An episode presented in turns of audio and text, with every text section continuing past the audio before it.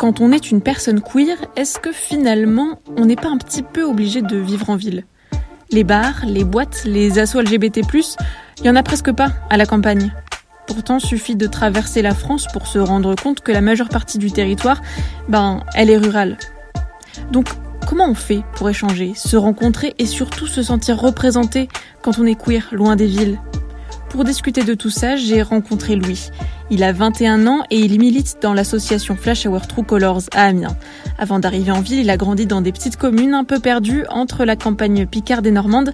Alors il m'a raconté son enfance en milieu rural en tant que personne queer. Quand j'étais petit, euh, j'ai embrassé certains garçons, certains amis. Mais c'était. Euh, moi, je savais pas mettre des mots dessus. Euh, non plus, d'ailleurs. Moi, je savais pas ce que ça voulait dire LGBT. Je, je savais pas du tout. Et puis, j'avais pas nécessairement de, de, représentation. Moi, les représentations LGBT, elles sont venues en fait par Internet. D'ailleurs, vu que moi j'étais dans un village, les questions de sexualité, d'orientation sexuelle étaient beaucoup plus présentes, en tout cas dans mon esprit, que les questions de genre. Vraiment, euh, les questions de genre, on en était très très loin. Et au fur et à mesure, en fait, j'ai commencé à comprendre, euh, quand je suis arrivé au lycée, puis plus tard euh, en ville, vraiment, que j'ai vu que, en fait, il y avait des représentations de genre qui étaient totalement différentes. Et hum, comment dire? Et enfin, moi actuellement, j'ai appris beaucoup de choses par Internet et je me suis vraiment fondé sur ces connaissances. Puis euh, j'ai appris aussi beaucoup de choses à l'association, etc. Mais euh, mais il y a tellement de personnes différentes que c'est compliqué. Mais en termes de représentation LGBT, je pense que j'avais euh, comment dire.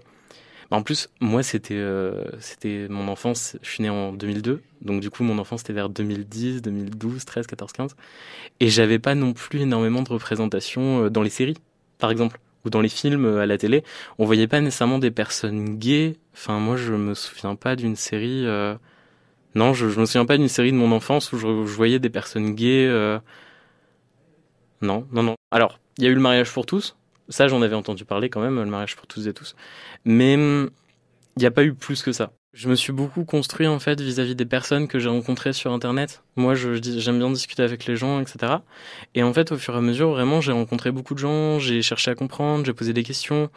Et hum, heureusement, heureusement, parce que bah, même ce, le, le, garçon avec qui je suis sorti, qui m'a beaucoup expliqué sur les questions de genre, bah en fait, euh, je l'ai rencontré sur Internet à la base. Et ça a toujours été ça.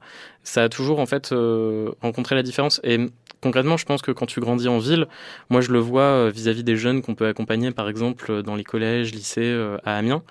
Je vois que certains jeunes nous disent, voilà, moi je suis discriminé dans, dans mon établissement, dans mon collège, par exemple, parce que bah voilà, j'ai embrassé une fille, etc. Et c'était une jeune fille qui était en cinquième qui nous avait raconté ça et qui, qui était voilà, qui était discriminée par les autres élèves. Mais je me disais, c'est incroyable parce qu'elle a réussi à trouver une fille qui a les mêmes attirances qu'elle. Mais moi, au collège, c'était impensable. Euh, je n'étais pas convaincu de mes attirances, mais voilà, euh, au, lycée, pour moi, ça aurait été impensable de sortir avec un garçon et d'avoir une vie euh, socialement avec lui, d'être, de lui tenir la main en public, etc. Et finalement, t'as quand même besoin de ça. Finalement, t'as quand même besoin de ça quand tu développes tes premières relations. Et ça devient très compliqué parce que quand t'es au lycée, que t'es dans un milieu rural où l'information, comment dire, t'es moins en fait dans la foule, t'es moins dans la foule, donc l'information se propage beaucoup plus vite. La foule finalement paraît pas du tout une foule pour toi parce que même dans 30 000 personnes, tu connais beaucoup de gens, tu connais beaucoup de gens, il y a des habitués, etc. Et en fait, t'as peur de, euh, tu vas voir un garçon et puis euh, ça tombe, tu lui dis voilà c'est quelqu'un qui t'a confiance. Hein. Et en fait, il suffit que euh, ce soit une personne bienveillante, mais qu'il le dise à quelqu'un d'autre aussi bah en fait cette personne elle est peut-être pas bienveillante et puis elle va peut-être le dire à une autre personne etc euh, moi ça m'est arrivé au lycée d'aller voir un garçon et de lui dire qu'il me plaisait etc jamais dans l'enceinte du lycée euh, encore moins. Mais euh, comment dire? Et voilà j'ai eu des relations comme ça euh, très cachées. Et c'était très très dur. Et quand je suis arrivé euh, à Amiens j'ai commencé des études des études en santé et finalement, je me suis retrouvé dans une promo euh, avec 190 filles, euh, 10 garçons. Alors, euh, c'était pas compliqué de dire que j'étais gay, et d'ailleurs, c'était même mieux parce que je voulais pas non plus avoir de relations ou quoi que ce soit. J'étais très occupé. Et au fur et à mesure, en fait, voilà, ça c'est comment dire, j'ai eu du temps aussi pour construire ma vie sociale et puis pour pouvoir, comment dire, apprendre à aborder des gens, mais d'une autre manière, et d'une manière plus euh, ouverte socialement, être capable de dire euh, je vais tenir la main à quelqu'un, etc. Et je me souviens, euh, la première fois que j'ai embrassé un garçon en public, vraiment, c'était sur une très grande place, même pas à Amiens, à Lille. Et je me souviens que j'ai ressenti un sentiment assez de liberté, parce que c'était la notion où, en fait, je savais qu'il y avait plein de gens dans l'espace, mais je m'en fichais de ce que eux pouvaient, comment dire, de ce que eux pouvaient penser, et j'ai vraiment bien aimé. Et bon, c'est une sensation aujourd'hui que je connais plus parce que bah, c'est différent maintenant. Mais, euh, mais voilà, c'est au fur et à mesure comme ça que j'ai pu euh, plus m'assumer socialement. Après, euh, après, voilà, ça dépend aussi de comment les personnes sont pudiques. Enfin voilà, il y a, y a, plein de détails. En plus, c'est dur de rencontrer des gens quand tu habites dans un village. Imagine, tu rencontres quelqu'un sur Internet, c'est quand tu as, je sais pas, 15-16 ans, c'est dur. T'habites à Amiens, tu rencontres quelqu'un, je sais pas, de 16-17 ans, t'as 15-16 ans à Amiens, bah en fait, se rencontrer, c'est simple. Mais euh, quand tu es dans un petit village à la con, il faut tout de suite une voiture, il faut donc en parler à tes parents. Et il y a tout, tout ça. Et non, ça aurait pas. Enfin, moi en tout cas, dans, dans le village où j'étais, ça aurait pas été pensable. Et puis ensuite, quand j'étais dans une plus grande ville pour mon lycée, je me souviens que dans le lycée, il y avait un, un ou deux garçons qui étaient identifiés comme gays. Et en fait, à chaque fois qu'on parlait d'eux, c'était pour dire qu'ils étaient gays. Et c'était même plus des hommes, c'était des gays c'est et on, rattachait ces, ces, gens que à ça. Moi, j'avoue que j'avais pas particulièrement prêté attention et puis au fur et à mesure, j'ai commencé à comprendre que en fait, ils avaient pas beaucoup d'amis et que si tu étais ami avec lui, ça veut dire que tu étais nécessairement identifié comme euh, pas nécessairement gay, mais euh, voilà. Si, alors si t'étais garçon et ami avec lui, tu sortais avec lui. Et c'est terrible parce que euh, au fur et à mesure, plus tard, j'ai appris que dans mon lycée, il y avait des profs qui étaient gays. Mais on savait pas du tout parce qu'en en fait, ils il pouvait pas non plus l'assumer, c'était pas possible. Et, hum, et, voilà, au fur et à mesure, c'est vrai que quand on arrive à Amiens, bon, Amiens, c'est pas une ville qui, comment dire, qui est non plus euh, parfaite, hein. mais c'est vrai que c'est pas rare de voir euh, deux garçons qui se tiennent la main. Et moi, j'aime bien. Moi, j'aime bien me dire, euh, je vis dans une ville où ça va, c'est tranquille. Dans des campagnes, je pense que c'est beaucoup plus compliqué parce que déjà, tu as beaucoup plus de personnes âgées et qui portent peut-être des stéréotypes de génération qui sont différents. Et maintenant, tu as aussi, euh, comment dire, tu as aussi cet aspect euh, pour moi très euh, très peu full en fait où si tu le dis ou si quelqu'un le sait tout le monde le saura dans le quartier.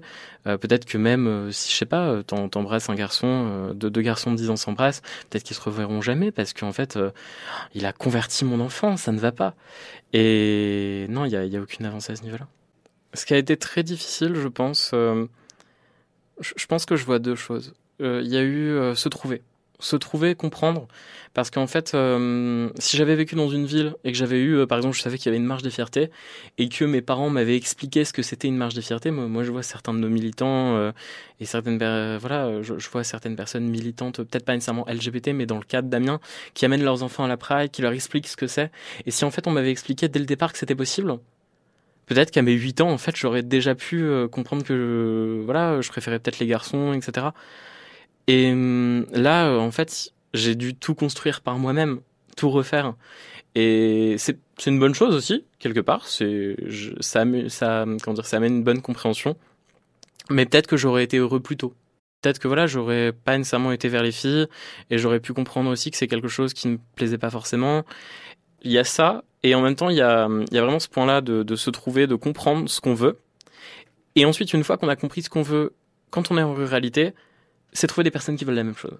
Parce que c'est vrai qu'aujourd'hui, euh, notre association le prouve bien, on mobilise énormément de monde sur Amiens, mais c'est vrai que euh, sur d'autres villes, on voit, par exemple, je pense à Abbeville, qu'on menait un, festival sur euh, les films LGBT, par exemple. Ils ont eu beaucoup moins de monde et en fait, forcément, bon, il y avait plus de, de personnes discriminantes, mais hum, c'était beaucoup plus compliqué. Et donc, du coup, les personnes LGBT, elles ont tendance à être en ville et c'est vrai que quand je vois certaines villes, quand je vois le, nombre de personnes qu'il y a la Pride, par exemple, euh, moi ça m'étonne, c'est toujours à Lille. Cette année, ils ont eu 25 000 personnes. Ça veut dire que potentiellement, j'habite à Lille, en fait, euh, j'ai beaucoup plus de chances de trouver quelqu'un qui va me correspondre. Et une personne, euh, c'est peut-être bête, mais un, mec hétéro, des filles hétéros, potentiellement, il y en a partout dans la rue autour de lui. des mecs gays, c'est beaucoup plus compliqué. Louis, il le dit bien. À la campagne, les initiatives queer, ben, elles ont du mal à trouver un public. Mais quand même, elles sont un petit peu plus visibles. Cet été par exemple, il y a eu la Pride des campagnes dans la Vienne. C'est comme une marche des fiertés classiques, mais avec des tracteurs et dans les champs. Mais moi j'aimerais vous parler d'une autre initiative, le Jardin des Passages. Ça, c'est un lieu perdu au fin fond du Cantal, dans le village de Kézac. Et quand je vous dis perdu, c'est qu'il y a moins de 300 habitants. Autrefois, le lieu était occupé par des bonnes sœurs, mais depuis 2022, il appartient à une asso LGBT+. Les personnes queer peuvent venir se ressourcer quelques jours ou plusieurs mois. Et le petit plus, ici, c'est qu'on fait pousser ses propres fruits et légumes. C'est les premiers semis de l'année, donc on va faire quelques... Je crois que c'est tomates et piments qu'on va faire aujourd'hui. Je m'appelle Chouk, euh, j'ai 36 ans, je suis euh, facteur en intérim euh, dans un petit village à côté. Euh, voilà, et je vis dans, dans le lieu depuis 5 ans maintenant, un petit peu plus de 5 ans. Je suis arrivée de Nantes, dans le Cantal, avec euh, la personne avec qui je vivais à l'époque, euh, avec une volonté de vivre à la campagne et avec un, un projet de petit maraîchage. Par un concours de circonstances, on a fini par visiter ce lieu-là.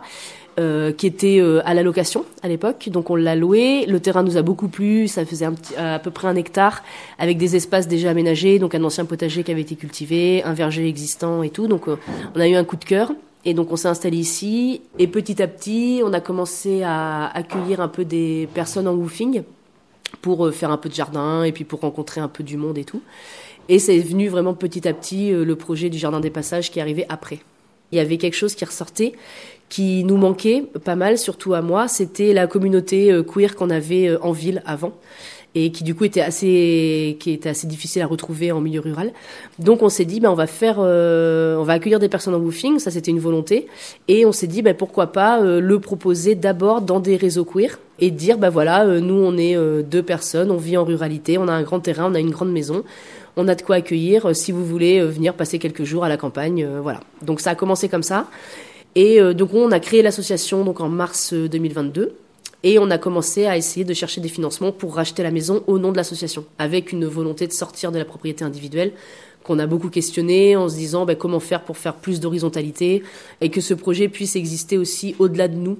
C'était un peu l'idée de voilà si, si on s'en va, ben, que le, le, projet puisse continuer. Euh. Donc on a créé l'association et on a du coup l'année 2022, euh, on a commencé à diffuser un petit peu plus le lieu par le réseau, euh, ça s'est assez vite euh, fait connaître.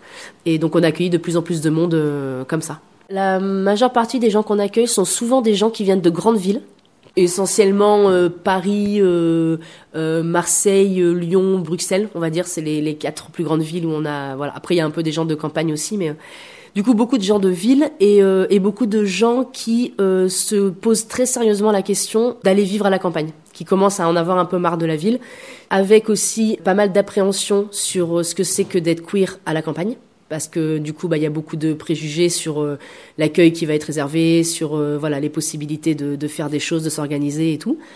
Voilà, c'est des gens qui viennent voir un peu comment ça se passe, euh, découvrir un peu ce que c'est que d'être dans un lieu collectif euh, queer à la campagne, et, euh, aussi des personnes qui ont des projets similaires, qui sont euh, plus ou moins avancés, et qui du coup viennent voir ce qui existe et comment ça s'organise, euh, et puis mettre aussi les mains dans la terre, euh, les voilà, des, des, personnes qui vivent en ville et qui ont besoin de voilà d'aller faire du jardin et tout, euh, et des personnes qui nous disent bah j'ai essayé de faire du woofing mais c'est pas toujours très safe quand on est une personne trans ou quand voilà il y a toujours des la peur de, de réaction, de, de, choses qui sont pas toujours euh, ok. Et euh, du coup ici, euh, c'est des personnes qui savent que ce sera un lieu qui est inclusif et qui les accueillera comme elles sont quoi. Ici, nous, globalement, on a été bien accueillis parce que, euh, du coup, on est arrivé sans ce projet, en fait. On avait déjà un, réseau de, d'amis dans le coin et de connaissances qui ont fait que, bah, on était déjà un peu connus. Mais il y a quand même eu, euh, à la création du projet, parfois des incompréhensions et parfois, souvent même, de la pédagogie à faire sur euh, le pourquoi et surtout le côté communautaire qui fait peur aux gens et le fait de se retrouver un peu entre personnes queer. Bah du coup y a, on a pas mal de personnes extérieures qui nous disent mais en fait euh, euh je suis plus bienvenue ou euh, est-ce que je vais pouvoir toujours venir euh, voilà. Donc on a dû rassurer beaucoup de personnes qui nous connaissaient déjà avant en disant mais oui en fait vous pouvez toujours venir c'est juste qu'on essaie de créer un milieu safe pour des personnes qui en ont besoin. Et mais ça, ça demande quand même un peu de pédagogie faut pas se mentir sur euh, voilà sur les, les gens qu'on rencontre. Mais globalement, on est quand même bien accueillis et, euh, et globalement, y a, on n'a pas eu de soucis euh, de ce côté-là. C'est euh, politique aussi de créer un, un lieu comme celui-là?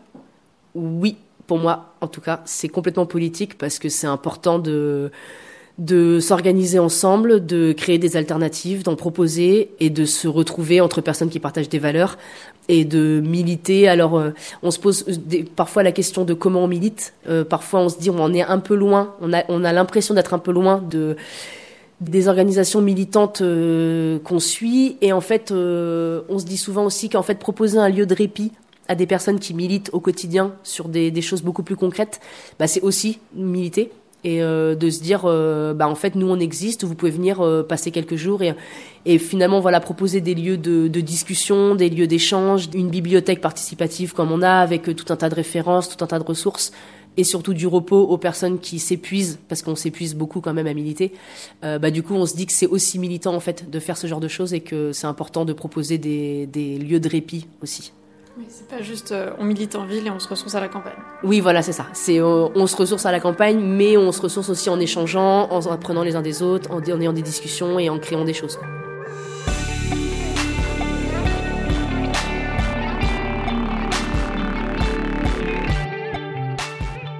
Vous venez d'écouter Être queer à la campagne, un podcast de Lou Momège pour Friction.